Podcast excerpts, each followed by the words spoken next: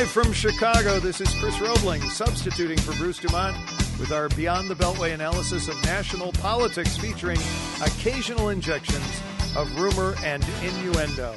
All offered up by our panel of political insiders, pundits, power brokers, public servants, professors, and most importantly, plain speaking Americans from coast to coast. Tonight we feature commentary by Charles Butler, Amara Enyia, Julia Klein, and Jennifer Nevins. Our program is coming to you from our home base at the Museum of Broadcast Communications in beautiful downtown Chicago, where our toll free phones are now open. 1 800 723 8289. That's 1 800 723 8289. And the website beyondthebeltway.com. We would love to hear from you, and we look forward to your questions.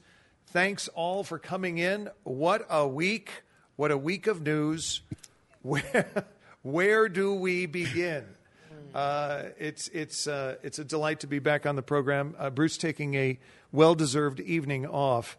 I think we've got to um, uh, recognize a very big national event that took place yesterday, and the March for Our Lives, which came out of the tragedy down in Broward County and the loss of uh, 17 innocent lives because of gun violence inside of a school. So the students uh, who have organized, or at least some of the students who have organized after that tragedy, uh, ended up leading, in some sense, a gathering.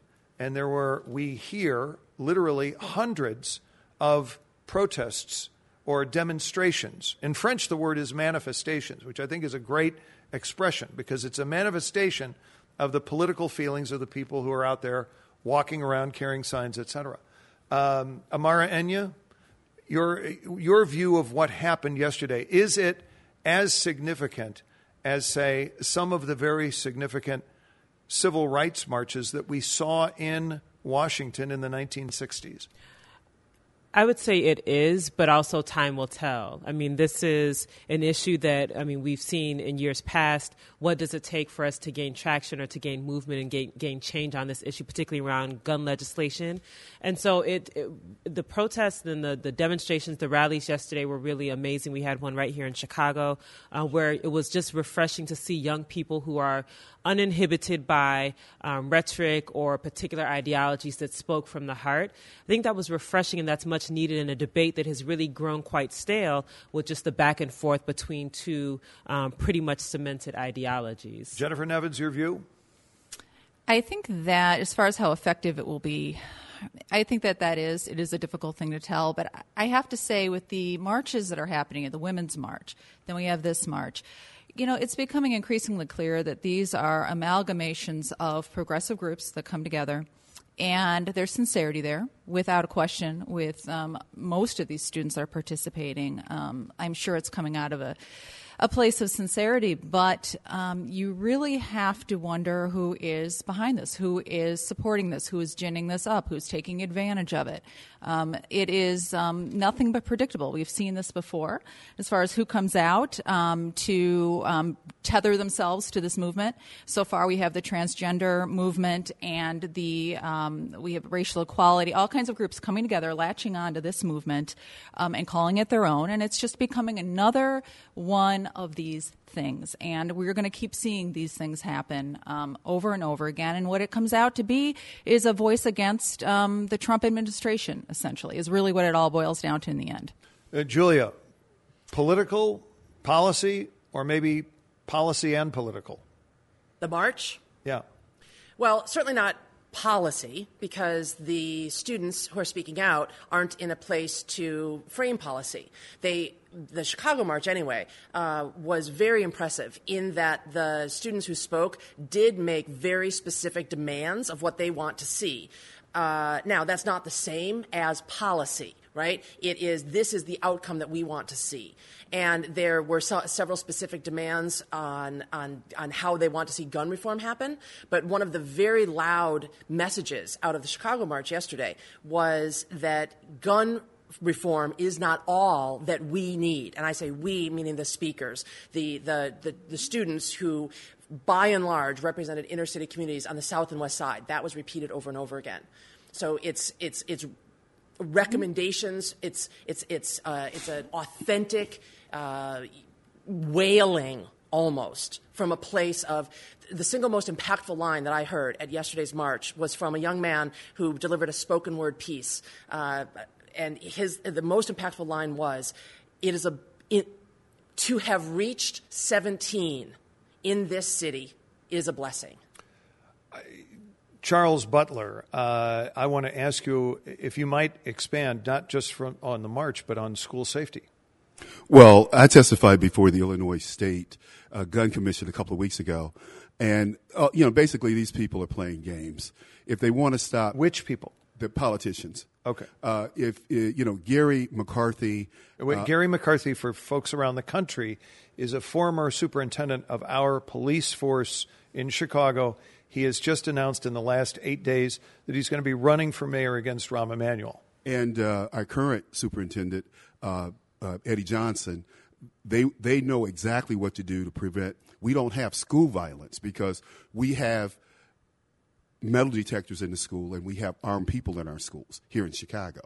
But our children are killed going back and forth to school. Mm-hmm. Here at in 2007, last year, 247 kids were shot uh, 325 in 2016.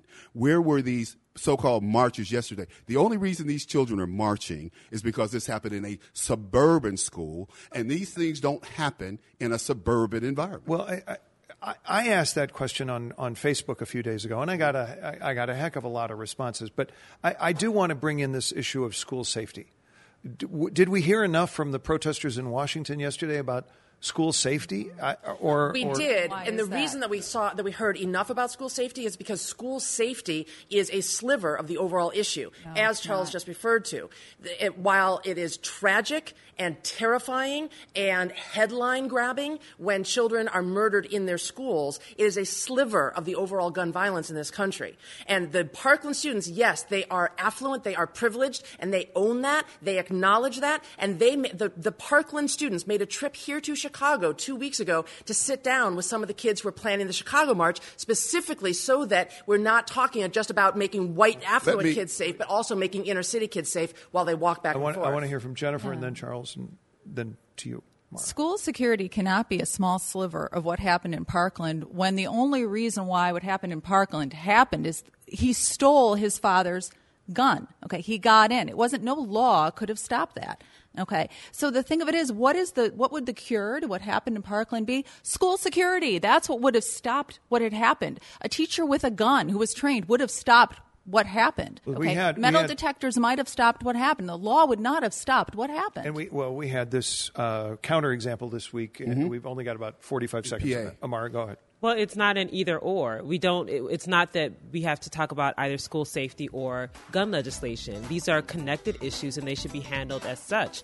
It is not that we have to focus on one over the other. The fact of the matter is, the the, the perpetrator had access to a gun. In many of the non-school shootings, these people are using guns, right? So it's happening in the schools and outside of the schools. So we shouldn't narrow it down just to school safety. Just a, a quick answer, Charles. I, is there is there something about this movement that we're seeing now that might broaden so that people will care about the loss of life in a place like Chicago? I don't. I don't think so. Not at all. Unfortunate. Unfortunate to hear that. Uh, this is Beyond the Beltway. I'm Chris Robling, sitting in for Bruce Dumont. He's taking. This March, Goodman Theater artistic director Robert Falls presents a thrilling new production of Ibsen's timely classic, An Enemy of the People. When a water contamination crisis puts their town in peril, Two brothers face off in a battle of political ambitions and moral integrity. The fate of the community hangs in the balance. The Village Voice raves An Enemy of the People is exhilarating to experience. An Enemy of the People at Goodman Theater, March 10th through April 15th. Tickets at goodmantheater.org. It's Sunday night. That means Beyond the Beltway, sitting in for Bruce Dumont. I'm Chris Robling. Welcome to the radio program. Terrific guests tonight and so much to talk about. Let's get right back into it. Jennifer Nevins, is there chaos at the White House? I think that um, it really depends on who you talk to. I mean, there was a lot of chaos in the Obama administration that we never heard about because the media wasn't interested in discussing what was going on behind doors um, at the Obama White House. There's certainly been a lot of um, there's been staff changes. There's been a lot of things happening. I don't know if that's necessarily chaos. I know if you look at uh, like the uh, communications director position, um, Ellen Moran, Obama had her for 92 days. George Stephanopoulos was out. I think it was like 132 days. Um, you know, this is nothing. Um, switchover isn't anything that's new. It's something that happens, and I think we all knew um, that there was going to be a lot of shuffling of the deck um, during this administration, and Trump even talked about that when he was running. Julia, is this just shakedown cruise or is it chaos? I don't know that chaos is the appropriate word, but I, I beg to differ uh, with what Jennifer just said, uh, in that Obama's uh, cabinet I don't know this exact number, but I'm going to say 75%, that's pretty accurate, uh, was in, in place for four years. Some individuals, the ones you named, yes, mm-hmm. those are accurate, but a good 75% of his cabinet came in on day one and they left when he was reelected.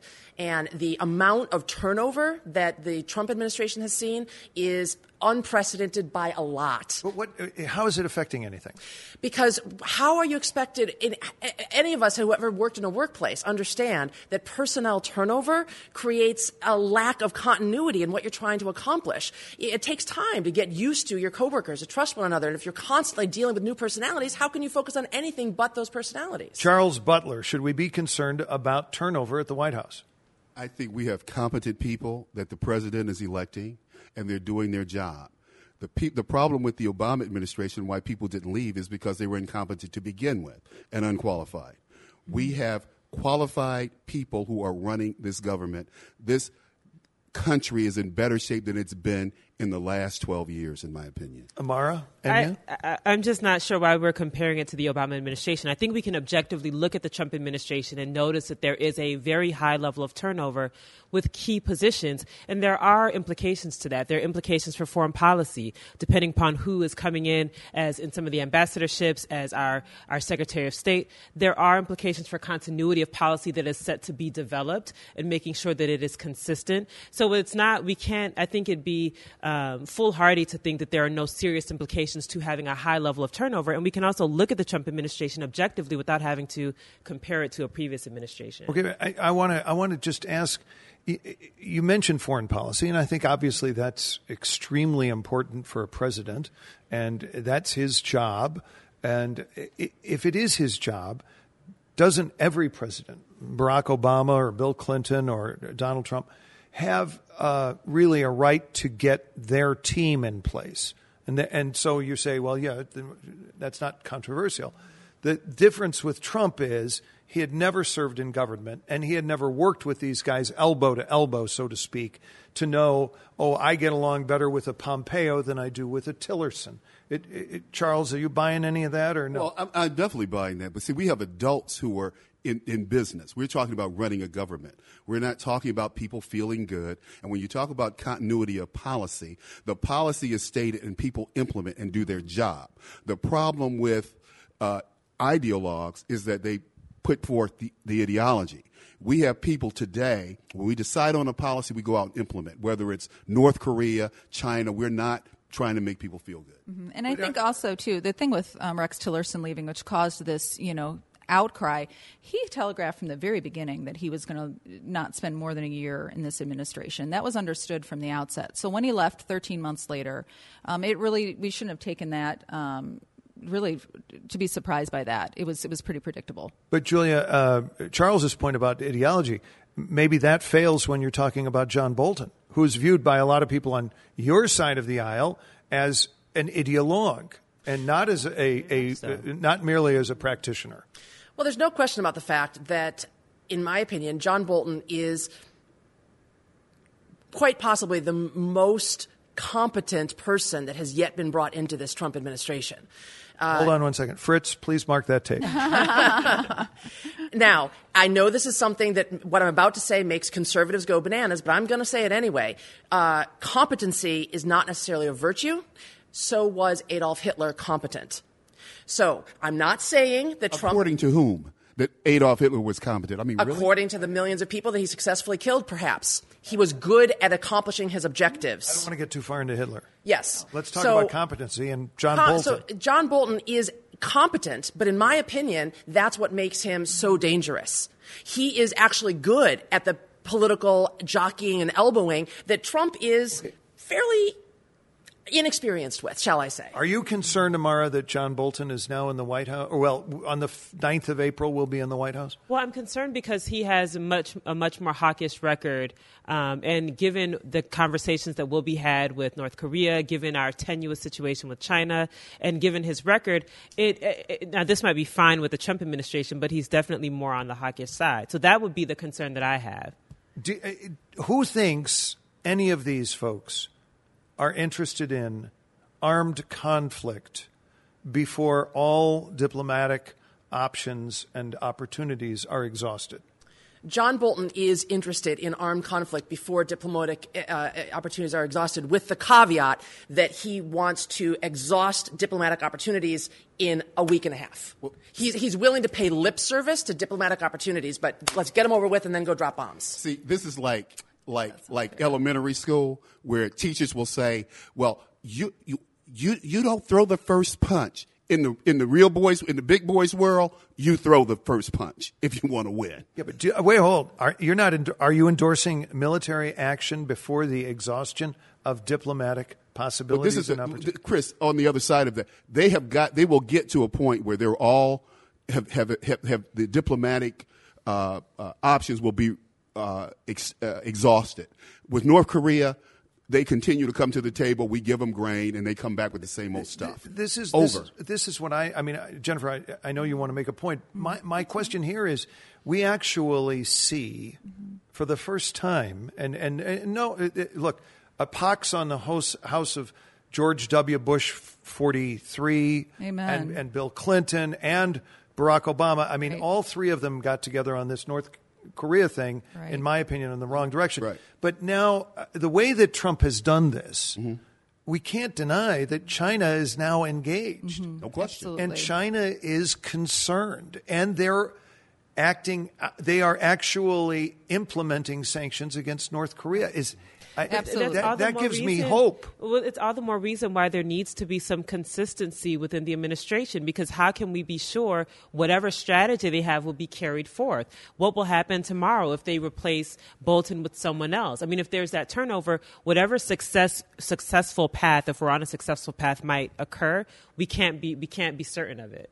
Well, let's just let the results. Let's watch and see what the results are of this, and not speculate as to well, we're afraid that this and this might happen. Let's see what the results are to Let's all hope of that this. 50 million people don't get killed. That is, you know, that's just out the, of the, sight, the reality is really. the, the reality is people are given direction in the government. It's just like the military. You're you're given instructions you're given directions you're given orders and that's what you want you don't act on your own policy. You don't do your own thing. This is not the private sector it's the government. And that's why we have so many problems with the Trump administration because you have people who are leaking like the the, the, the information from the PDB don't talk to Putin or don't congratulate Putin. That That's the president's daily brief for listeners. right. Yeah, for who heard. PDB and weren't sure. PDB And, and there was a kerfuffle this week about the fact that instructions to the president we're leaked uh, or suggestions Or were not read. or, or- well, whatever. They, but they, we the don't know if they were read or not. What we know is that they were leaked, and Mm-hmm. that has caused, and that may have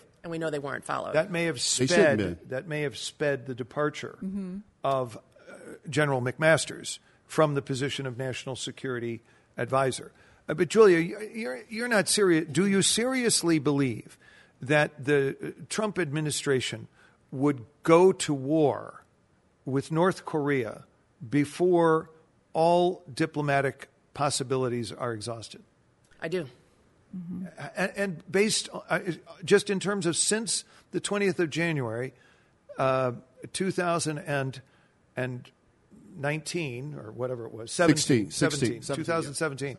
What have you seen that would indicate that?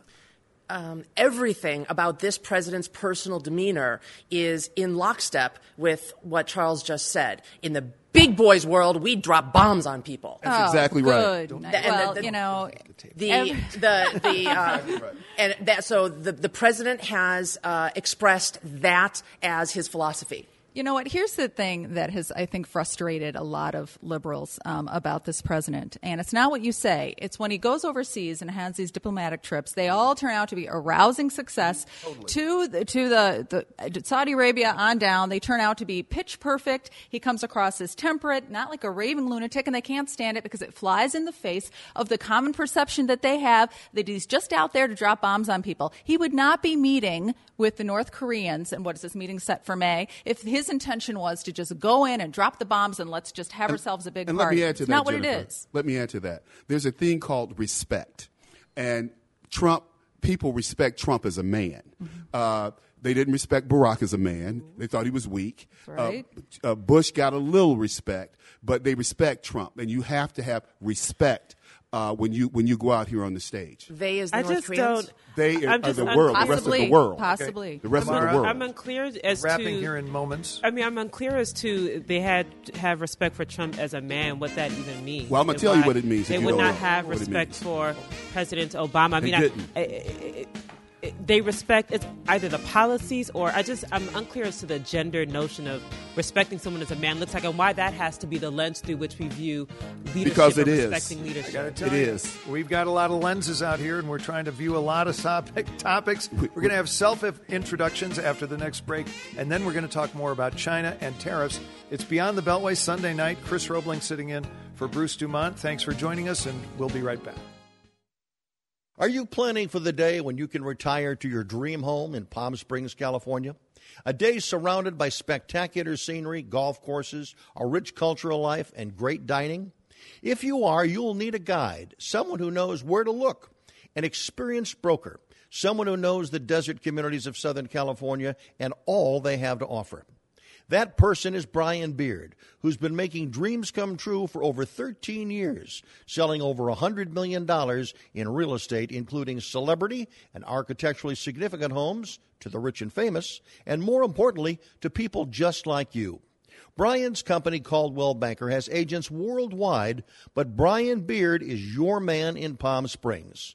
Call Brian now at 760 799 7096. That's 760 799 7096. Or visit him online at briansellsthedesert.com.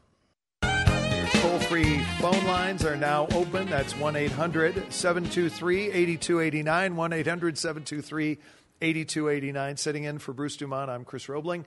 Time for our self introductions. Amar Enyia.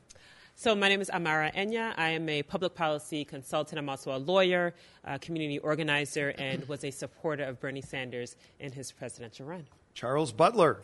Uh, my name is Charles Butler. I'm a conservative talk show host. I've been a lifelong Republican. I am a political operative with the GOP. Um, and that's about it. Oh, and I predicted that Donald Trump would win in June of 2015, by the way. Julia Klein.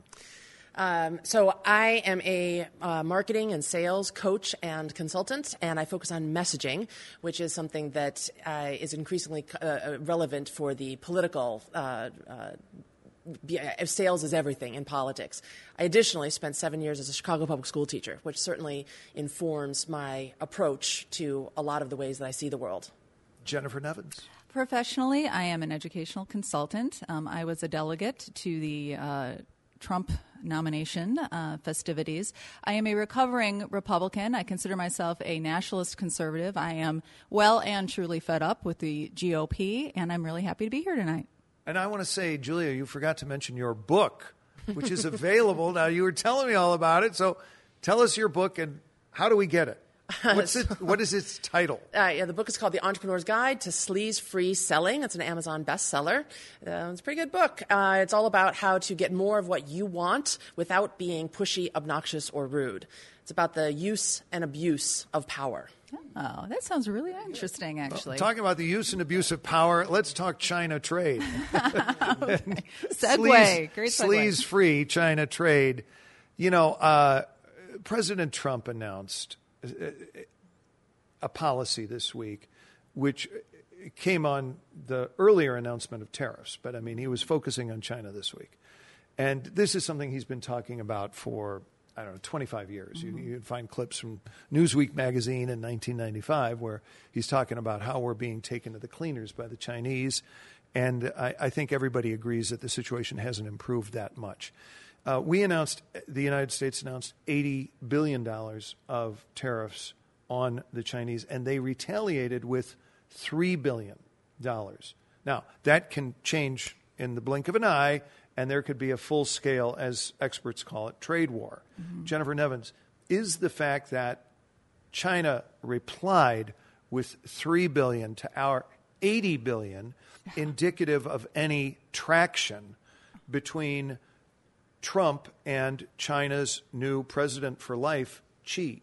Yeah, I absolutely. I mean, you, what else could you draw from that? The fact that they came back with something else in response instead of, um, you know, stony silence or, you know, screaming and yelling um, in the press. They actually kind of came back to the table, which is uh, what Trump's goal was, I think. So I, I view that as really a, a positive thing, a positive development. Mara, is this a is this a case of Trump getting behind the Democrats and into their own constituency, where he's now seen as standing up for working people and willing to stand up to the Chinese on behalf of American workers? I, I, I, do you see it that way? I wouldn't go so far as to say that. I do think that it's telling that China's response was what it was. I think that the fact that they it, it was I don't want to say a weak response, but it does show Trump in a position of strength because that is a very definitive move to make to, to have those tariffs.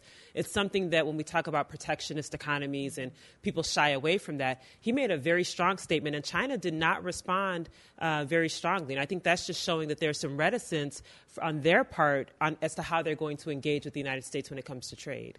Charles, what, what, what's the next step for? The U.S. China relationship in view of the fact that after the steel and aluminum tariffs were announced as global tariffs, we now have negotiations going on with the Mexicans, with the Canadians, with the uh, European Union, uh, with the Japanese. So the steel tariffs have already led to a round of further negotiation. What's going to happen with China? Well, first of all, the $3 billion in, in tariffs that China has imposed is really a sneeze. All e- economists, regardless of their political bent, agree on that. It's nothing, basically. It's a blip. Uh, secondly, uh, when we talk about uh, one of the things I was reading was higher costs because of the steel and aluminum tariffs. Well, that has always been a myth because at the end of the day, as a product marketing manager, and I used to be a product marketing manager for Hewlett Packard, the the, the cost of goods are only what the market will bear. So cost will go up inconsequential. And I think a couple of weeks ago when uh, Wilbur Ross was talking about, well, the price of, uh, of a can of Coke will go up less than a penny. I mean, who cares if American workers are working? And that's what I've been talking about for 30 years, that American workers have not have been denied jobs. Julia, where did, say, Democrats go wrong on trade? Or, or have they been right too? And if so, how? So I honestly think that we are uh, giving our president too much credit to be having this sophisticated economic discussion around what he's attempting to accomplish with these tariffs. Um, it, while certainly he's the president and our global economy will move in response to what he does, I don't think that that was his intention with any of it. His intention with these tariffs was, frankly, to further the culture war. His intention yeah. was oh, to wait, wait, wait, was let's, to uh, it's this theme of it's not fair. They're not being fair to us. You know, we need to put America first, and that is a lifelong. That's the single issue around which Donald Trump hasn't flip flopped in the last thirty years, and it's because his core personality is this one of feeling unjustly persecuted in life and in business. So these, these tariffs are an outgrowth of that. Now, as I said at the beginning, his policies will have uh, economic implications globally, but that was not the intention. And I think it's important to keep in mind as we're evaluating this president and as we're thinking about how seriously to take these things he says, because I certainly, I don't know about any of the rest of you, but I'm not putting any money on him not changing his mind on this issue as he has on most of the other issues. All right, you got some reaction on the other side of the yes. table. I want to give voice I want to Jennifer that. to go first. Jennifer? How can we effectively, or how can anyone effectively evaluate um, the outcome of Trump's policies? What when you when you smear his intentions like that so thoroughly and so completely that the only reason why he's doing anything, his his sole motivation, is actually um, to uh, I know settle some schoolyard fight. And I just think it's really pathetic that that is such a one-dimensional argument that the left puts up. I mean, it's really it's person. pathetic, Like, I and that's and that's a can't that. pathetic, a really pathetic statement. I'm sorry, you're a nice person, but that's a pathetic assessment. It really is. I think it's very an one-dimensional. It's one-dimensional, and quite frankly, it's juvenile. I'll just say it. It's he's I'd one like to dimensional say, and juvenile. I would like to say this. When I predicted that Donald Trump would win, and Chris knows this because he and I talked about it. I think so, yeah. And, uh, uh, it, and people who know me know that I was predicting that Trump would win. And they said, well, why are you doing that? I said, because Trump is saying what I have said for the last 30 years and what I hear people saying in the streets. Everywhere I went, all over the country, people were saying the same thing about Donald Trump. Uh, that Donald Trump was saying because they believe it. They want America first. We want to be uh, in control of our assets. China, at the end of the day, is an export economy. They can't consume anything. So when you talk about a trade war, they don't consume anything. They're an export economy. If we and, and, and those of us in business understand that. So when you cut off uh, this constant, we're buying from them and their manufacturing. And your boy Bill Clinton, by the way, uh, when he gave China WTO status, we lost 65 manufacturing jobs. And I know numerous people who lost their jobs because uh, they moved to China or Korea. So you know, we that's a that's a whole other topic. Six hundred and fifty thousand. Oh, I'm sorry, six, 65,000 manufacturing Right. companies moved to China. Moved to China. All right, now Amara. So I, I, I, I challenge the notion that there is one set of people that want America first and another set that want America not first. I think it's all about how we engage with our trade partners. I think it's about where we identify strengths that we can engage in the global markets. So I cannot say that now that Trump is president, all of a sudden he's the only one that's ever been concerned about the American economy and making sure that we have productive trade relationships with our partners. Oh, Okay, I, I don't. I don't think that. has. I don't. I don't claim that. I I say that the, uh, the Clinton, Bush, and Obama were in the grip of Washington establishment. Right. And in my opinion, what that means, practically speaking, on so many issues, arms control and and tariffs. I mean, t- these are two terrific examples. Is elevation of process and indeed sanctification of process, and uh, really disregarding results. And so what we what we end up with in the um, the Clinton era, and I think that Clinton is a smart guy, and I think that he cares deeply about America. I, I don't have any of I don't believe that about Obama. I do believe that about Clinton. Mm-hmm. I believe that Clinton worked very hard to come up with a North Korean solution but I think it was entirely through the establishmentarian status quo process, and we ended up giving them $4 billion, giving them light water reactors, and they never shut down their operation the way they said they would, and they never allowed the inspections. So I, th- I, I don't think, I'm not saying there are people who don't care.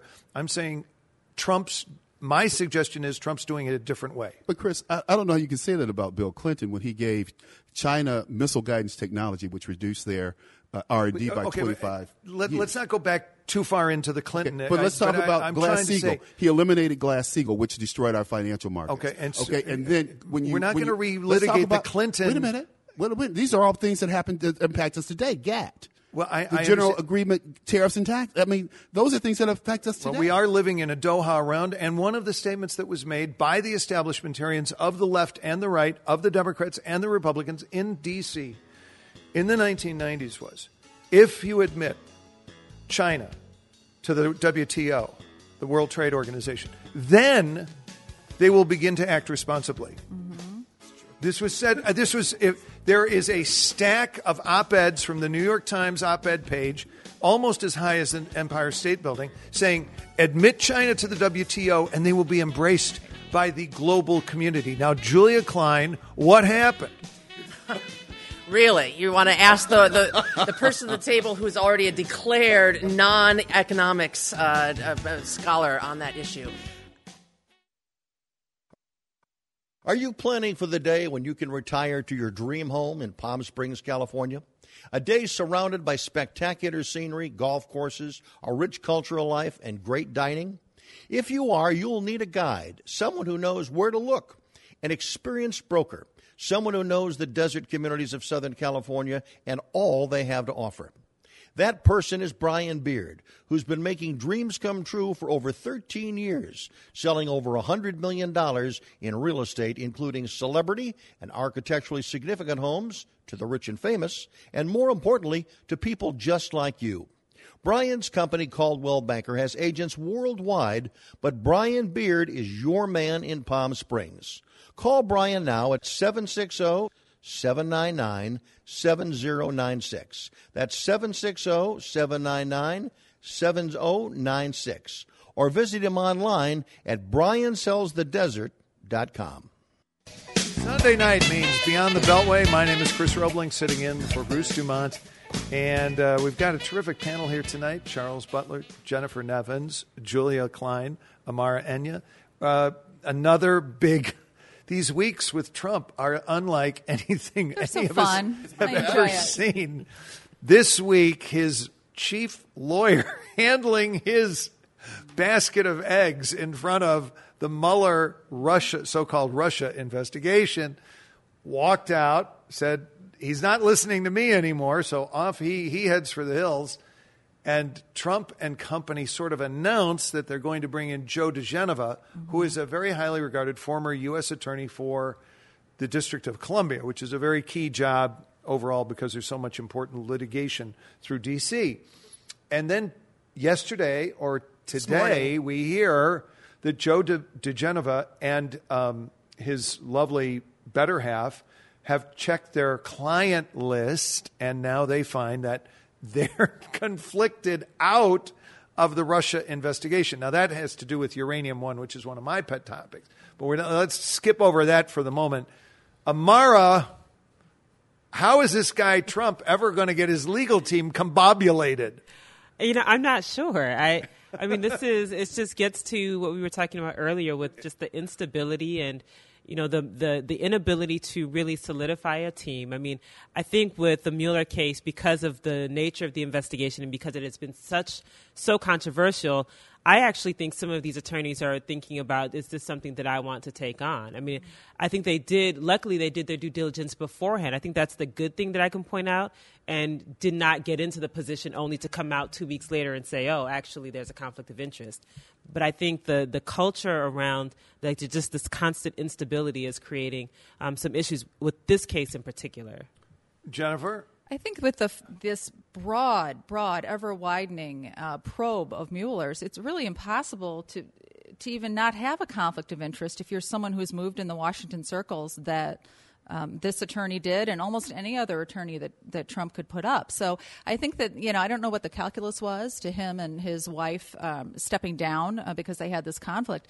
But what wouldn't be a conflict when you think about it? Because this this elastic investigation, I mean, you could be busted on pretty much you knew somebody who knew somebody who had something to do with the uranium one thing back when you know Manafort was in the Ukraine. I mean, it's so difficult to know what um, could be possibly be construed as a conflict of interest. I have to give them credit that they actually stepped down and said, "Hey, we don't want to cause Mr. President you any more trouble um, than you already have, so we're just going to kind of bow out of this one." And so right now they still have Jay Sekulow, who I don't think is going anywhere. Thank goodness. Uh, Julia Klein, is it true that the president is calling you and asking you for the phone number for LegalZoom?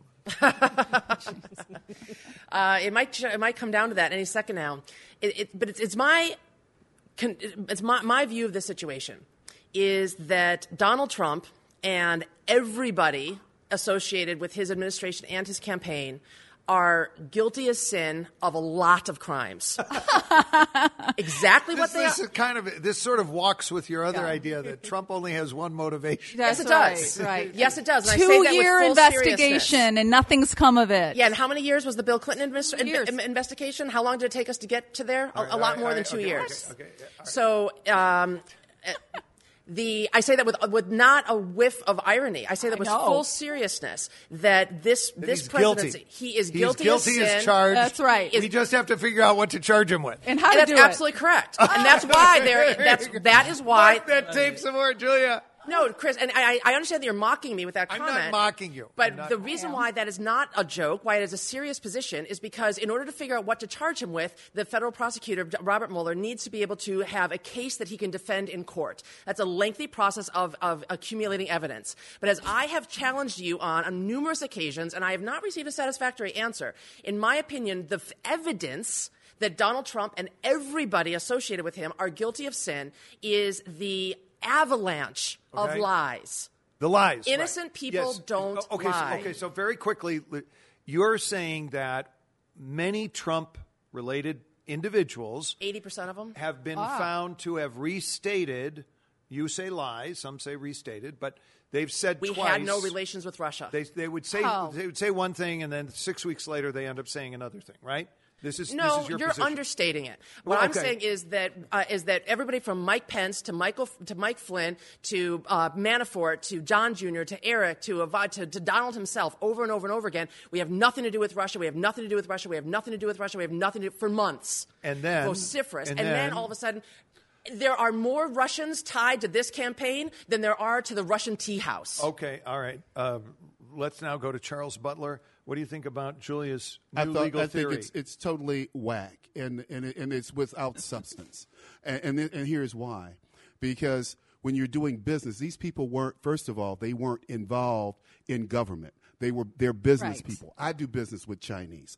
I'm Oh, trying no. to talk to Russians. The bottom line is, and so if I went into government, what's the big deal? Manafort, when Manafort was working, Jennifer, I don't know if you know this or not, but he was working for Podesta and the Podesta Group, which is a Democratic group, and Podesta ran Hillary Clinton's campaign. If you didn't know that, I did know that. And so and so okay, and so he was working for the Podesta Group and introducing Russians on the Hill. That's what he's known for, with his, connections to the Russians, not the the, the the the Trump campaign when he was talking to the Russians. But I think the, the, the point is that Manafort has been indicted and found on many occasions to have engaged in unethical behavior and in some instances. I don't think that's true. But that but that is what that then where is Manafort today? It's the appearance even the appearance of impropriety is a problem with the administration when you have Yeah.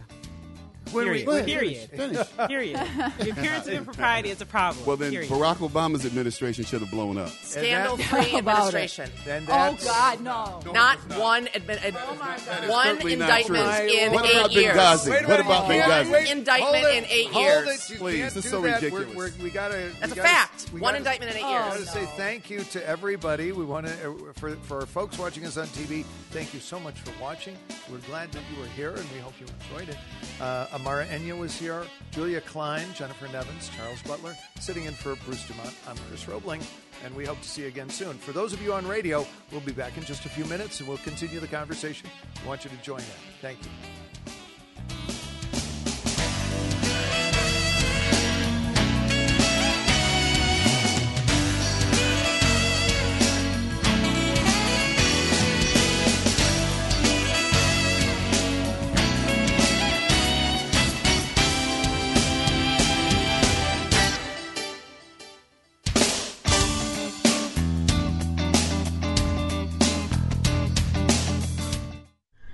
This March, Goodman Theater artistic director Robert Falls presents a thrilling new production of Ibsen's timely classic, An Enemy of the People. When a water contamination crisis puts their town in peril, two brothers face off in a battle of political ambitions and moral integrity. The fate of the community hangs in the balance. The Village Voice raves An Enemy of the People is exhilarating to experience. An Enemy of the People at Goodman Theater, March 10th through April 15th. Tickets at goodmantheater.org. Live from Chicago, it's Saturday Night Live, The Experience.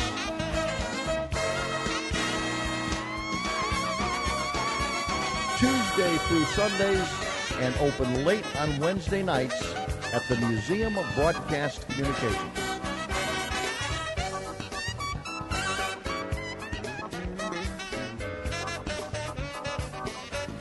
Order tickets at museum.tv. Are you planning for the day when you can retire to your dream home in Palm Springs, California? A day surrounded by spectacular scenery, golf courses, a rich cultural life, and great dining? If you are, you'll need a guide, someone who knows where to look, an experienced broker, someone who knows the desert communities of Southern California and all they have to offer. That person is Brian Beard, who's been making dreams come true for over 13 years, selling over $100 million in real estate, including celebrity and architecturally significant homes to the rich and famous, and more importantly, to people just like you. Brian's company, Coldwell Banker, has agents worldwide, but Brian Beard is your man in Palm Springs. Call Brian now at 760 799 7096. That's 760 799 7096. Or visit him online at briansellsthedesert.com.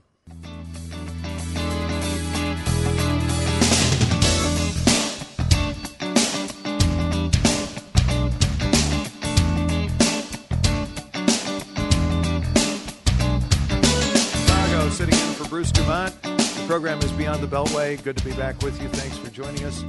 Great panel this evening. Folks, the omnibus was signed after some Sturm and Drang on Friday morning at the White House, along with everything else lawyers coming, lawyers going, uh, cabinet secretaries coming, going, et cetera. But then on uh, the Congress passes this omnibus bill on Thursday night, Friday morning, and now everything is headed towards a signature. And the president tweets on Friday morning that he might veto it. Jennifer, as an activist Trump supporter, can you pick up the story there for us? Well, there are steaming piles and then there are steaming piles. And uh, this is a family program, so I will contain my remarks to this. That is one piece of crap. Uh, piece of legislation there, that the omnibus. It's horrible. Um, it is a, a big error, um, I have to say. Everybody here knows what a Trump uh, defender and supporter I am. Authentically so. I wasn't late to the party. And I have to say, this was a gigantic, soul crushing disappointment. It was a cave to, uh, I think, a deliberate thing on the part of the establishment to separate Trump's base from Trump. That is the danger. The only danger Trump really faces is his base abandoning him. Everyone else is against him. We get it. But he could make it through by dint of his base, by the millions of people who support him. And frankly, this has caused a lot of dissension in the ranks, and Trump cannot afford it. Amara. there was a lot that I liked with the omnibus. I mean, I you know there are some key things that I was concerned about, particularly when uh, with HUD. Uh, so the CDBG program, the fact that it was doubled, I think that's huge and has major implications, especially for large cities across the country. I think when it comes to transportation, the Tiger program was expanded. That's important across the board, in my opinion, whether you're on the Republican side or the Democratic side.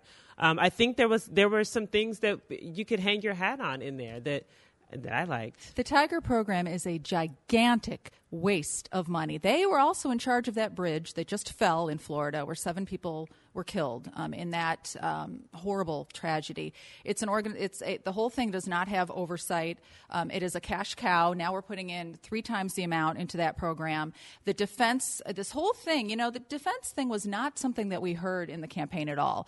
This huge urgency behind putting a massive cash influx into the defense um, military industrial complex. Not that I'm against defense spending because I most certainly am not, but we never heard about this. And but when we heard Trump talking about this right before he signed it, you would have thought it was the biggest issue that he has, and let alone the fact that a recent audit of the defense um, of the Pentagon revealed that 800 million dollars, and this is just the beginning of this audit, is missing. It's unaccounted for. So the solution to that is just to give them billions more dollars in their budget. Seven hundred billion dollars. It is a. It's I the think single it was largest defense spending. You know what? It just is indefensible to me. And will it end up working out for the president? Maybe, but that's not what is, what's at issue here. Charles, really. uh, do we have enough safeguards in place to prevent eight hundred dollar toilet seats and two hundred dollar hammers at the Defense Department? Well, it, it all depends on if people want to enforce the law, if they want to enforce the rules and regulations.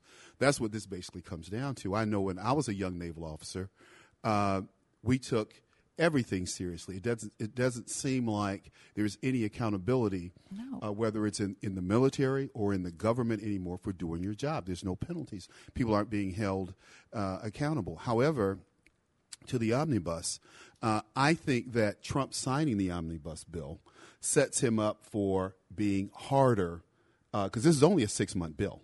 Right. So, so I, I see that's and six months is a blip, as we well know. but 1.3 trillion in six months. That's yeah, that's okay. Well, they're not going to go through all of it, but the, the thing is, I what I see as you know from a, looking at this from a Mm-hmm. strategic perspective is he can come back and he can hold Congress's feet to the fire. He said, "I gave you what you wanted, and this is what you gave me. This is what I'm asking." for." Ideally, that's how it would work. Julia, uh, Nan- uh, Nancy Pelosi and Chuck Schumer congratulated themselves. They said that, w- w- I think Chuck Schumer was the one who said, we don't control the House or the Senate, Or the and we don't control the, That's the. White House, and still we're delivering a, a good bill. Yep. Are you, as a Democrat, do you, do you give any credit to Trump for having made this deal with your uh, senior representatives in Congress? Um, So I don't think that Trump himself personally had anything to do with this bill. Of course, there are members of his administration that were in that, that took part of the negotiations. He himself personally, I question whether he knows what's actually in it. Um, and I agree with Amara that there is a lot in this bill to, to be proud of and to be excited about as a liberal, as somebody. It's my belief that if we're going to give away free money, we should give it to poor people, not rich people. That is my bias. Um, and I grant that it is a bias. And what I, it I'm, never I'm, goes to poor people. For I'm, the fact, I'm, for the I'm thrilled to see that Planned Parenthood is being defined. I, it was hilarious when you, your post on Facebook, Chris. You the, the three things that you listed as being the most deplorable elements of this bill. Every single one of them, I said Yahoo, Yahoo, Yahoo. What were they, by the way? Planned Parenthood, sanctuary cities, and what was the third one? Another good one is that the National Institutes of Health gets an, an additional $3 billion. That's something that What are they going to do with it? This, I mean, this is critical. See, we ask what they, what we're going to do with it until we actually figure out that we need that research and that we benefit from that research. And speaking of research, another excellent element of this bill is that now the CDC is freed up to study gun violence as a public health issue. And people are saying, oh, you know, we, you know, we don't, we don't, the, the fact that we have not put research into why are people picking up guns with the intention because they're of killing mentally people? ill and they're on psychophobic Except drugs. that is a ham-fisted statement that is not drugs. helping. Wait, Well, that's not the point. The point is they're on psychotherapeutic Most of them are not on which means drugs. Many that of them is- are suffering from every last depression one or of them have been on- anxiety. Every No, they- last one of them they have been on absolutely are not. They are. Well, Absolutely don't- don't- untrue. wait, It's. Don't factually inaccurate. That is factually accurate. Well, let's just speak one at a time. And that way, everyone can hear us accurately. How does that sound? Uh, now, I want to I wanna say that we're going to be joined in a few minutes by Hans von Spakovsky of the Heritage Foundation to talk about what the omnibus does with respect to sanctuary cities. And uh, I have a feeling he's not going to be, you know, this is not this is not going to be a, a ringing endorsement. But uh, what we we hear about the polarization of American politics all the time. Right. And yet here we've got this bill that, you know, you guys like and the, Mm-hmm. the Republicans are upset. We, doesn't somebody get some credit for Mm-hmm. I, and I'm not saying this is necessarily a good idea. Absolutely but I'm not, asking, Chris. Okay, why don't people get credit for trying to work out their differences? In your opinion. in my opinion, people are I, I, ideologues, and, and a lot of people, especially on the left, they never deal with the facts, and that's the problem that I have with people on the left. They don't do their homework. I give people on the left credit for what they do, Absolutely. whether I agree or not. So I'm I- surprised that the the military increase in in uh, the raises for military officers is not something that is uh, popular. on That's popular. but that's It's- not it's the, very that's, popular. That little piece of it isn't but the neither issue. one of you brought that up just now. But, You're talking but, about but how that bad it a, was. that I is never a tiny, that. but that is I- a maybe- tiny, Chris. tiny, tiny sliver of what this omnibus bill, and you just pointed it out. What that really is. That's not to say that we're against military spending or that we don't think that these folks deserve a raise. They most certainly do. But that is a tiny percentage of what's in this omnibus. So no, that's not that's not But the it's a case at significant percentage of the military portion, is it not? Yeah, but no, that's only. no, but that, no, it's not. No, it's not. Uh, uh, giving people a raise in the military is nothing compared. They're talking about new weapon systems. Right. We've gotten down to fewer boats, fewer ships in our navy than we have had at any time in our history. And I want to tell you, that's no way for us to be when we are a maritime nation, separated by oceans from our allies and from our adversaries, and sea lanes of communication, as Charles knows as a former Navy officer. This is Beyond the Beltway. I'm Chris Robling, sitting in for Bruce Dumont. Great panel tonight. Hans von Spakovsky of the Heritage Foundation will join us in just a few minutes, and we hope you'll be here for that. Thank you. This March, Goodman Theater artistic director Robert Falls presents a thrilling new production of Ibsen's timely classic, An Enemy of the People.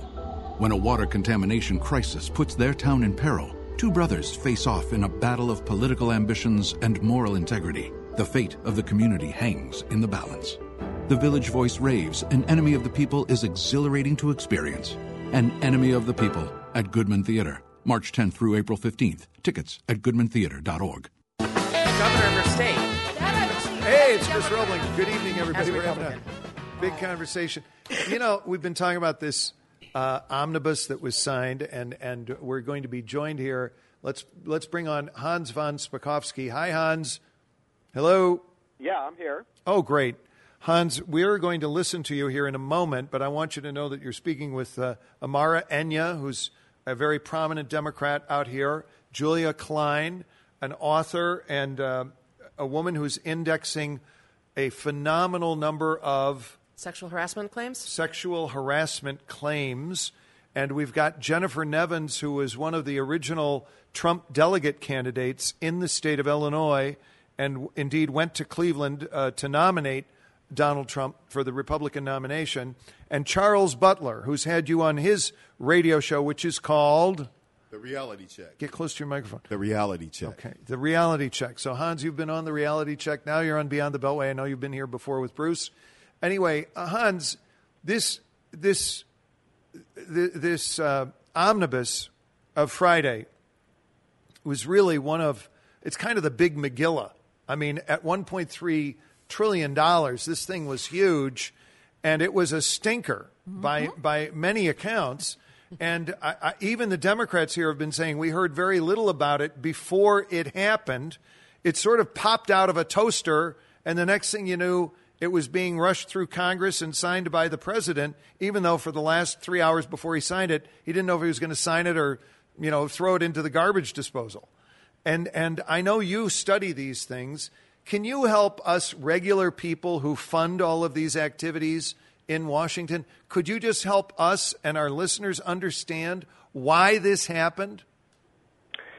Well, it's because the budget process has now been broken for years. Uh, you know, it used to be that um, Congress would approve uh, more than a more than a dozen budget bills uh, a year, and those went through a regular process. They went through the various committees that were responsible for all the different executive agencies, whether it was the Justice Department or Defense, so they could have hearings and take a look at you know how much funding was justified for all these different agencies and all these different programs that we have in the federal government. But there's been such disagreement now for so long in, in Congress amongst the different parties um, over what kind of spending to do and how to do it that we've been, instead of having the regular budget process, all they're able to do is when it gets close to the money running out for the government before it shuts down, is they keep approving continuous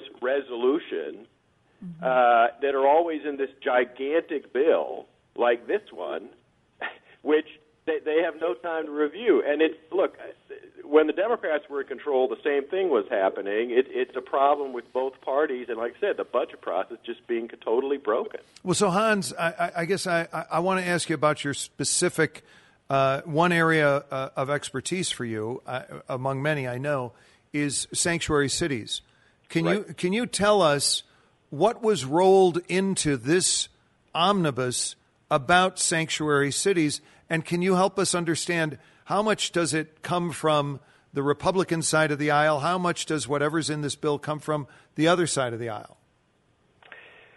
Well, in essence, uh, you know, there were proposals to put into uh, this bill and into the law the ability to cut off um, the discretionary funding that the Justice Department has and, and cut it off going to sanctuary cities. The, the Justice Department gets large amounts of funding every year for discretionary grants. These are grants that uh, cities, counties, uh, uh, governments around the country apply for for different kinds of law enforcement purposes, and and the attorney general, basically the folks under him, make a decision as to who to award the the funds to. And there's been a dispute over whether the Attorney General has currently the authority to cut off that funding um, to uh, sanctuary cities.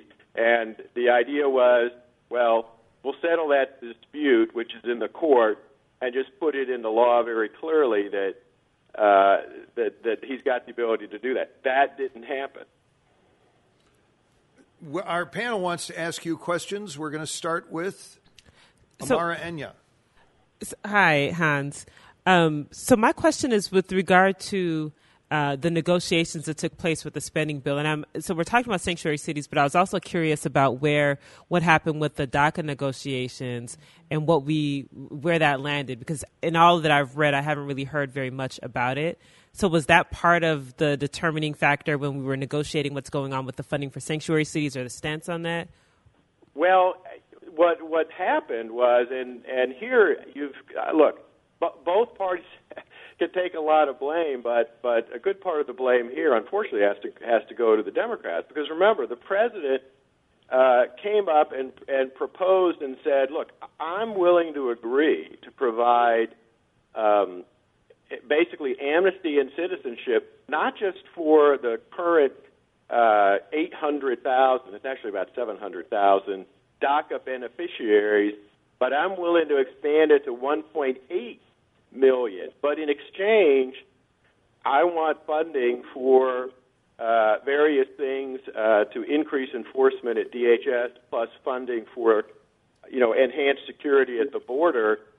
And the Democrats said, no, we won't ag- agree to that. And so the DACA, basically at the moment, um, is in a stasis position because there are several injunction orders from uh, federal district courts saying that the administration has to continue to renew uh, the eligibility of par- people currently on it. They don't have to accept new applicants, but all the individuals who, up until now, which, like I said, is, is a little under 700,000, who currently have eligibility under DACA, that's going to continue for the foreseeable future while these lawsuits are, are in place. Uh, Hans, we've got a follow up quickly from Julia Klein. Yeah, it, it's uh, it was my understanding that that what you just outlined was more or less the offer that the Democrats had on the table the last time we went through these shenanigans, and the president refused to sign it. What am I missing? Well, I'm not sure you. The, the last time, I'm not sure when, when you mean the last time. The, the last time DACA was up. I guess I, Yeah, when we, when we sh- when we had the government shutdown for 2.7 hours over DACA because you know the, the we came to an agreement. I thought I certainly understood that we that the, the that Chuck and Nancy said, uh, sure, we'll give you pretty much everything you're asking for, Mr. President, if you'll grant you know these what we want Uh, on DACA. You're, you're talking about the meeting in the White House. Well, no, because you you may recall that after uh, there, there were reports that yeah they'd come to an agreement, but after the meeting, uh, when people started asking Chuck Schumer and Nancy Pelosi whether they had agreed to funding for uh, the wall and enhanced security across the southern border in exchange for the 1.8 million amnesty, they said, "Oh no, no, we didn't agree to that." All right, so here's Charles Butler with a question. Hi, Hans. Um, Hey, Charles, how are you doing? I'm great. How are you? Fine, thanks. Hans, the, the question that, that, that I have is Jeff Sessions and Donald and President Trump said that they wanted to end funding or stop the funding to sanctuary cities, and I guess the courts had ruled that this money was already in the budget, and that they could not take the money out of the budget or redirect the money. Uh, and then and in this budget, they agreed to fund the sanctuary cities. I, I really don't have a problem with that because I see the next bill, uh, because the president has made a drawn a line in the sand and said he don't send him another bill like this, and and I think he's drawn a line in the sand. He's going to be a lot harder in the next six months. What, how do you what do you think about that? I, I don't know. I, I frankly was surprised that the president signed this omnibus funding bill because it spends so much money. Uh, you all may recall that there's a budget control act that both parties agreed to to try to, you know, cap the budget, and uh, this 1.3 uh, trillion dollar uh, bill that they just passed busts the budget cap by um, over 145 billion dollars. So it spends a lot more money than everyone was expecting to. I, like I said, I'm I'm frankly surprised the the president uh, uh, signed it. So I, I really look. Washington is always unpredictable. Um, I really don't know what's going to happen in the next six months. Uh, Jennifer Nevins. Yeah, you know, um, hi Hans. Um, you know, Paul Ryan and company made a big deal about how explaining, just like you did, about how broken um, the budgetary process is, and how this kind of they gave the impression that really um, we didn't have a choice. This is how the system works. Was it an option? I think I know the answer to this, but was it an option for the president to say, you know what, this bill is crap, and I'm not going to go ahead and sign it. Go back to the drawing board. What what would the uh, repercussions uh, to that? Would what would what would have happened there if he had done that? Well, that's that's actually a very good question, and the the problem I think is that um, Republicans are scared to death of getting blamed for mm-hmm. shutting down the government. Yes. They they shouldn't be, and let me tell you why. The, the that term, shutting down the government, is a real misnomer, and here's why. Uh, under a series of opinions issued by the Justice Department, uh, where I used to work, um, the only uh, the only parts of the government that get shut down are those that are not necessary.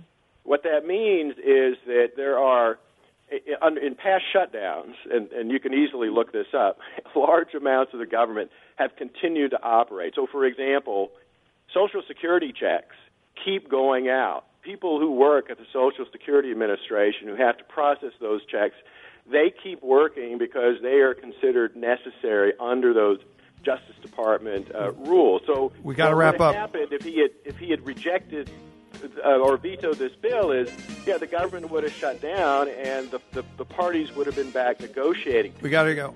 Hans, I thank you, Hans von Spakovsky of the Heritage Institute, uh, Heritage Foundation. Foundation. Thank you very much for coming on, and we look forward to having you back on the program. I'm Chris Robling, sitting in for Bruce Dumont. Terrific conversation. We continue after the break with talk about Stormy Daniels. Please stay with us.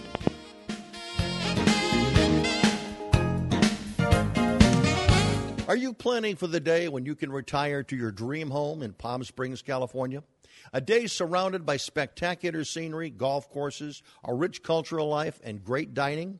If you are, you'll need a guide, someone who knows where to look, an experienced broker someone who knows the desert communities of Southern California and all they have to offer. That person is Brian Beard, who's been making dreams come true for over 13 years, selling over $100 million in real estate, including celebrity and architecturally significant homes to the rich and famous, and more importantly, to people just like you. Brian's company, Coldwell Banker, has agents worldwide, but Brian Beard is your man in Palm Springs. Call Brian now at 760 799 7096. That's 760 799 7096. Or visit him online at briansellsthedesert.com. Don't say. Hey, everybody, it's Chris Robling. I'm sitting in for Bruce Dumont, having a great time. Terrific panel tonight, terrific audience out there. Thank you for watching and listening. Uh, thanks also to Hans von Spakovsky of the Heritage Institute for coming on and talking about sanctuary cities and the omnibus. But as we say, issues come out of the Trump administration like a, like you know, Niagara Falls here, and we've got to keep up. It's time to talk about Stormy Daniels and Karen McDougal and Summer Zervos. Now, these are three ladies with different things to say about the President of the United States. Um, another broadcast entity this evening has been broadcasting Stormy Daniels. None of us have seen that. But do we think that, Jennifer Nevins, do we think that Trump, the Trump base, is as upset about these women saying things about Trump as the base is upset about, say, the omnibus bill. Oh, absolutely not. I mean, we had this stuff happening during the campaign. We weathered this. And, and, worse was being said about his, you know, supposed sexual dalliances, and none of us thought he was a choir boy going into this. You know, honestly, I'll just come out and say it right now. I would not be shaken to my core if I found out that what she's alleging is true. I really wouldn't. I would be if it happened in the Oval Office, but it didn't.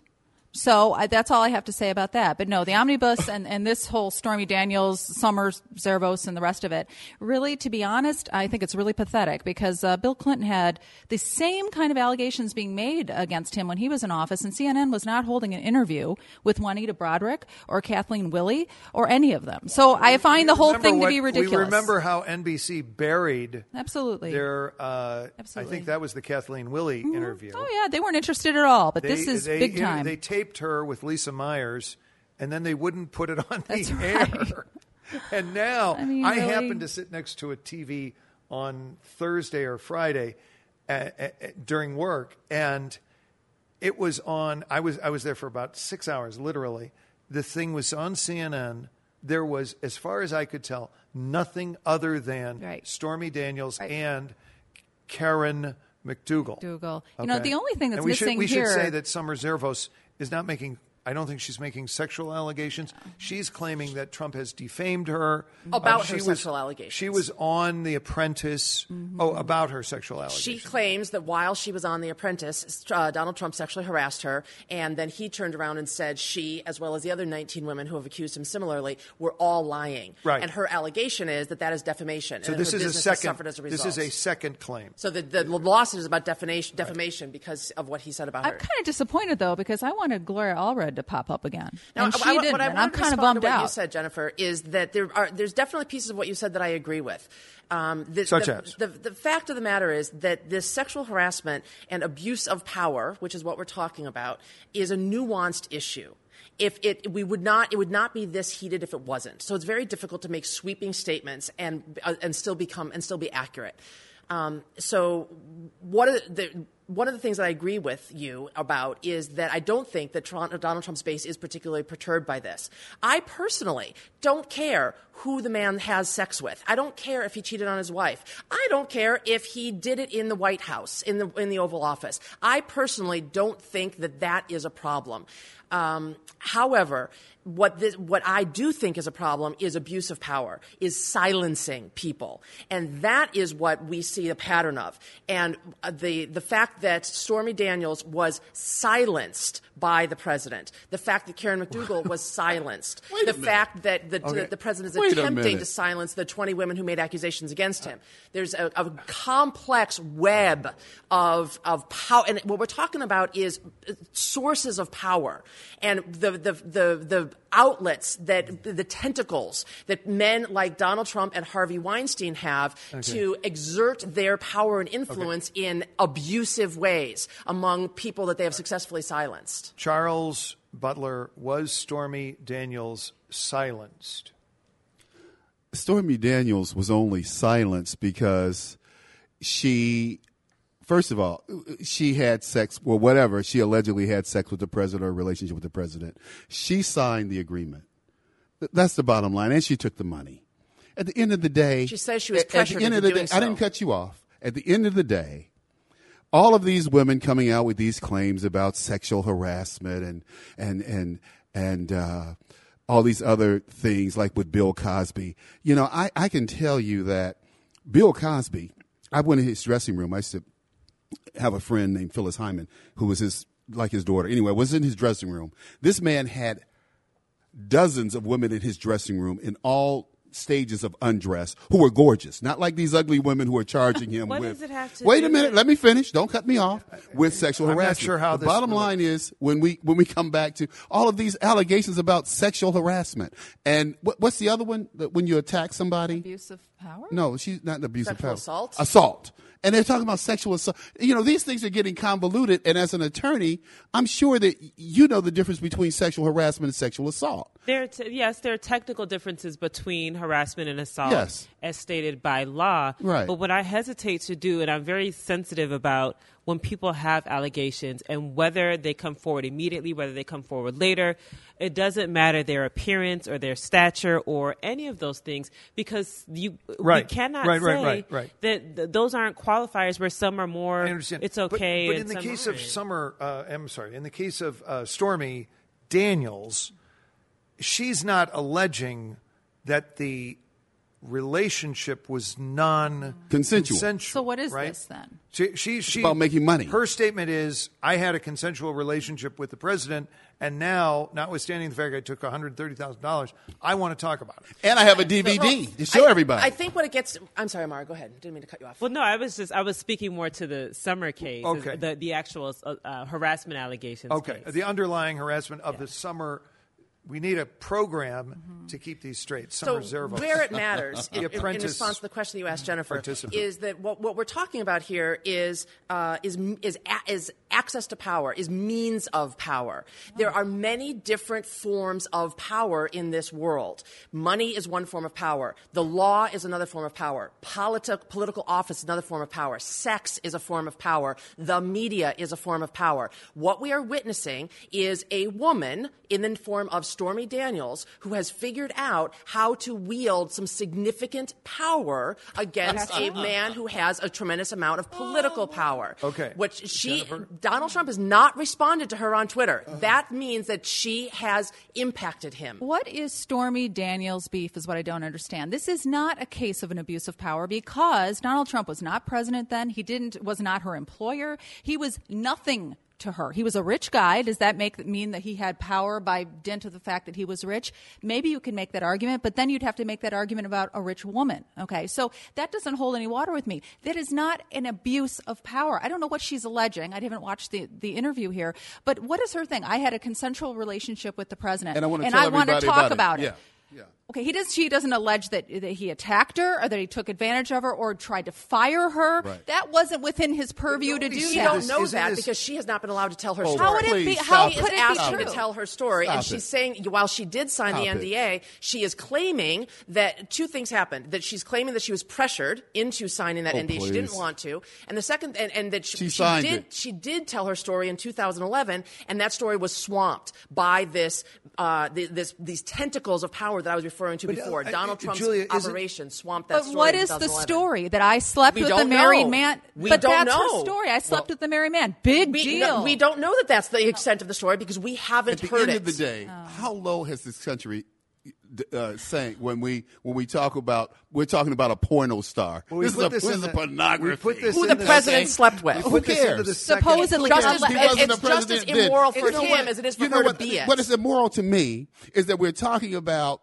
uh, a porn star and what a porn star thinks, and, and, and we're and we're always talking about sex. I am tired of talking about sex in this country. You know, uh, you know whether it's the LGBT issue or what, sex, sex, sex. Tired of it. Let's deal with real issues here. Fine. I All think- I'm saying is that what, what I what I refuse No, to allow know. Whoa, is whoa, the is we know we we we understand. I don't We think no the point the point that I want to make is he keeps saying a porn star a porn star. star. And he is somebody who porn he is somebody who f's a porn star. That's so good. We, Whoa, whoa, we whoa, whoa, can't- whoa, whoa, can't that's smear alleged. her- That's- we that's cannot alleged, smear Julia. Her for what she does, if we don't similarly smear him for what he does. Julia, this is a legend. thing. It doesn't Sexist- sexist I don't think anybody has been smeared. I, I mean, I, I, look uh, at- She is being Daniels smeared by Mr. a- Butler. She's a porn star. That's At her the end of the day, she's Well, a she porn is a star. porn star. the tone She's of a voice porn star. you She is a, uh, yeah, and let me say that again so if you don't know. She's a very She's successful- a She is porn a star. successful business She's owner a porn star. and a successful business She's owner. a porn star. Okay, okay, guys. we got Okay, we know. Holy smokes! I don't tolerate misogyny But very but well. you know what though? Let's but just hope but that this And is I don't do- But Julia, this, this is moment. Julia. This is alleged though. Is that getting? This is getting lost in this. Okay, it's her word against the president's Whoa, whoa, word. Unless whoa, there's a wait, wait, DVD. wait. I, I think what's being lost in this is the is the distinct possibility that these things have not happened by accident, and that individuals who engaged in consensual relations with a very wealthy and prominent sort of uh, TV star at that time kind of person, i.e., the person who is now president, um, are coming forward to talk about this. And I, I really see a lot of this, with all respect to individual claims, whatever they might be. I, I'm, I'm not disrespecting anybody's claim or the legal process by which that can be heard and adjudicated. Okay, so I'm all okay with that.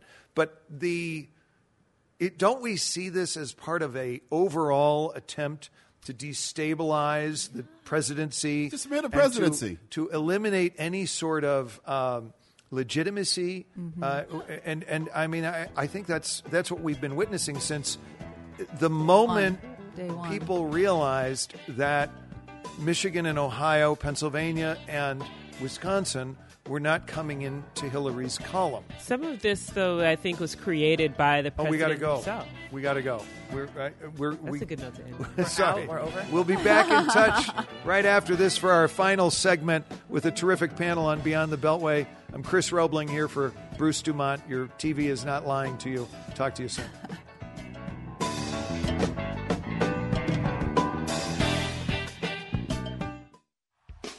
Live from Chicago, it's Saturday Night Live, The Experience.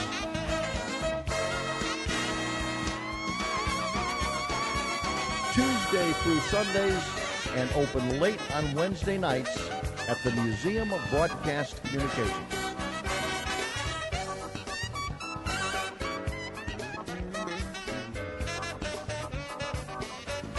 Order tickets at museum.tv. Illini and Indiana carried the Big Ten. Yeah, we did. for years. Yep. Hey, And good evening, everybody. We've got uh, breaking news. The Final Four pairings are out. They're official. They're final. It's going to be Loyola University of Chicago versus the University of Michigan. Go Knew Blue. that. There you go. And uh, Villanova, the Augustinian. So we've got the Jesuits on one side of the bracket and the Augustinians on the other. That's Villanova. And they will be playing Kansas, which defeated Duke in overtime. So that is one heck of a result. Loyola versus Michigan, Villanova versus Kansas. That's the final four for next weekend. Amar, you were about to make a very important point, and then we're going to talk about the Illinois primary, not for Illinois' sake, but for national trends. Yeah, so the the point about Trump being uh, some of these self-inflicted wounds, I think, um, that created an environment where it seems like there are efforts to delegitimize him based on a lot of scandal. Some of that, I say, is self-inflicted wounds. I mean, he came in on waves of controversy. His Twitter account is notorious for stirring controversy. So there's something that can be said about efforts, external efforts to delegitimize him, but he's shot himself in the foot many a time, um, and and I think he has to own that. We had a big, uh, meaningful primary in the state of Illinois uh, last week, and we're the sixth largest state, and it was the first time we really were hearing from voters and not from analysts. But you guys are all analysts, and I wonder if you might want to speak for the voters and speak for our audience around the country. What did you see? What What do you take away from this uh, particular primary in 2018? Jennifer, let's start with you. Um, as an Ives supporter, this was a, a You were- really you were supporting the absolutely. insurgent conservative Yes, as is my custom. yes. Challenger to was- the sitting. Republican governor. Yes, Bruce Rauner, who um, I could go on and on about what a horrible governor he is. He's betrayed all of us who are right of center. But be that as it may, I think it's really disappointing and says a lot about the unengaged Republican voter in this state because I know that Jeanne Ives did very well. Um, she came within two and a half points of Bruce Rauner, a sitting governor. I mean, that's it's an amazing thing. I think she has a bright future um, in politics, not necessarily in the state, though, because this state has proven that they just really can't handle something that is non establishmentarian, if you will. Um, it was a, a huge disappointment. I think that um, Bruce Rauner is going to lose. In fact, I don't think it. I know it. The man is going to lose because probably about a half of uh, Jeanne Ives supporters, me included, are not going to vote for Bruce Rauner. He, several people, yes, people I know, um, are not going to vote for him, um, and this is unfortunate. But I, at this point, as much as I cannot stand uh, J.B. Pritzker, um, and I did call that he was going to win. I think a lot of us thought that he was going to win the primary. Um, he is going to be the next governor in this state, and you know what? At least he has principles. There are principles I don't agree with, but at least he stands by what he says. And I'll be stabbed in the front instead of the back, and that's what you're going to get with Bruce Rauner. Julia Klein, what did you learn from the Illinois primary? Quickly. So yeah, as a progressive activist, I'm not celebrating as much as I would, would have liked to be celebrating. Um, there were a few wins uh, for progressives. I was thrilled that uh, Fritz Kaegi uh, unseated one of the most corrupt politicians as for Cook County So assessor. for people around the country, this is a an insurgent, progressive reformer against an entrenched establishment assessor, which is a very powerful position in Cook County, the home of Chicago. Yep. And another thing that uh, I, I, I gosh, I, I hate to even say it out loud because it's a very disappointing result, is that voter turnout was not as high as we would have liked to see, especially among millennials. That continues to be a huge problem. And I should hope that that's a bipartisan issue, that all of us at this table want every registered Oh, yeah. voter to come out and vote. And the fact that they didn't is that, that just, that just worries me. Uh, Charles Butler. Well, um, you know, I, I think that uh, the governors, when you talk about the governor's race, I'd have to agree with you, Jennifer, that um, it, it was close and um, Miss Ives won. But, you know, the, the thinking with Republicans was that she couldn't win statewide and that the Democrat would, would, um, would defeat her. I don't know if that's true or not, but because she was a great campaigner and she had some great points. Uh, Mr. Rauner says that he's heard our message. I don't think he has No. because when we elected him to go into office, we sent him a message. And uh, he, over these last four years, he has not stepped up to the plate and delivered for the residents of Illinois. Uh, I think the the the uh, attorney general's race is going to be interesting. With It's very uh, interesting. So we have a wide open attorney general race for those of you around the country, and and uh, a lot of different people. On the Democratic side, uh, the successor to Barack Obama in the state Senate was nominated. His name is Kwame Raoul. He's an attorney and uh, very well thought of in the Chicago area. And on the Republican side, an African American. He happens to be African American. On the Republican side, an African American lady named Erika Harold, who is a former Miss America, was nominated. and a competent attorney. Uh, Amara, what what do you think about the possibility of this um, uh, new, very prominent African American female Republican? Well, she's run for office before Erika Harold from Urbana, Illinois. I think she is a formidable contender. She handily defeated uh, her her opponent. I think it's going to be a good race. I think she brings some uh, refreshment to the Republican Party, um, and her going up against Kwame Ra- Raoul, I think, will bring out voters. I think that's going to be a more energized race. Um, on the gubernatorial side, I just want to make an interesting note that I had a conversation with a conservative who was contemplating the idea of voting for Chris Kennedy in the primary because he, as she stated, was the only independent voice that would challenge Mike Madigan. I thought that was fascinating. We we should say uh, Chris Kennedy, son of Robert F, Senator Robert F. Kennedy, brother of John Fitzgerald Kennedy, uh, actually came in third. Yes. In this in this. Uh, so so just two real quick points. Um, turnout was a concern, and the establishment versus insurgent thing wasn't it wasn't necessarily predictive. We had one the, the establishment won in the Republican Party, but the insurgent won in the Democratic Party. So we don't really know.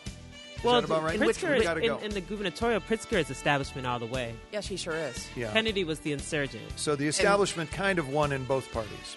Yes. That's that's news for around the country. I'm Chris Robling, and I want to thank our tremendous panel: Charles Butler, Amara Enyia, Julia Klein, and of course Jennifer Nevins. Beyond the Beltway is a Genevieve production, produced in association with WLS Radio. I also want to thank Sam Greenberg, Fritz Goldman, and Dan Dorfman for helping to get the program on the air tonight. Until next week, it's Chris Robling sitting in for Bruce Dumont, and good night from Chicago.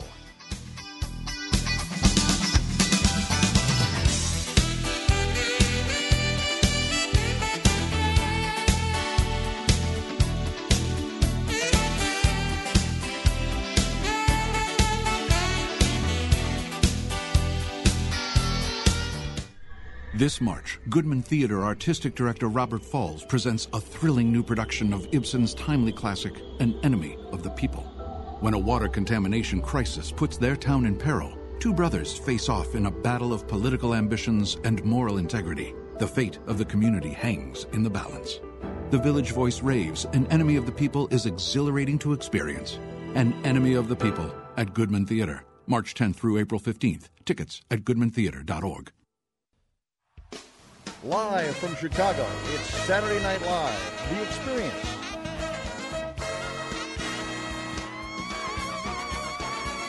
Tuesday through Sundays and open late on Wednesday nights at the Museum of Broadcast Communications.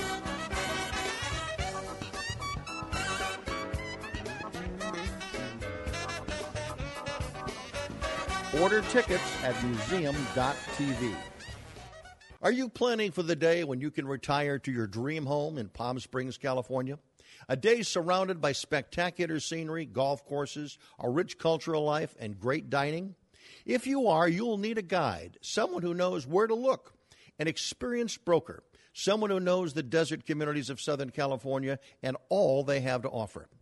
That person is Brian Beard, who's been making dreams come true for over 13 years, selling over $100 million in real estate, including celebrity and architecturally significant homes to the rich and famous, and more importantly, to people just like you.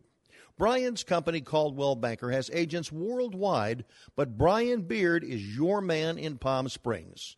Call Brian now at 760 799 7096. That's 760 799 7096. Or visit him online at briansellsthedesert.com.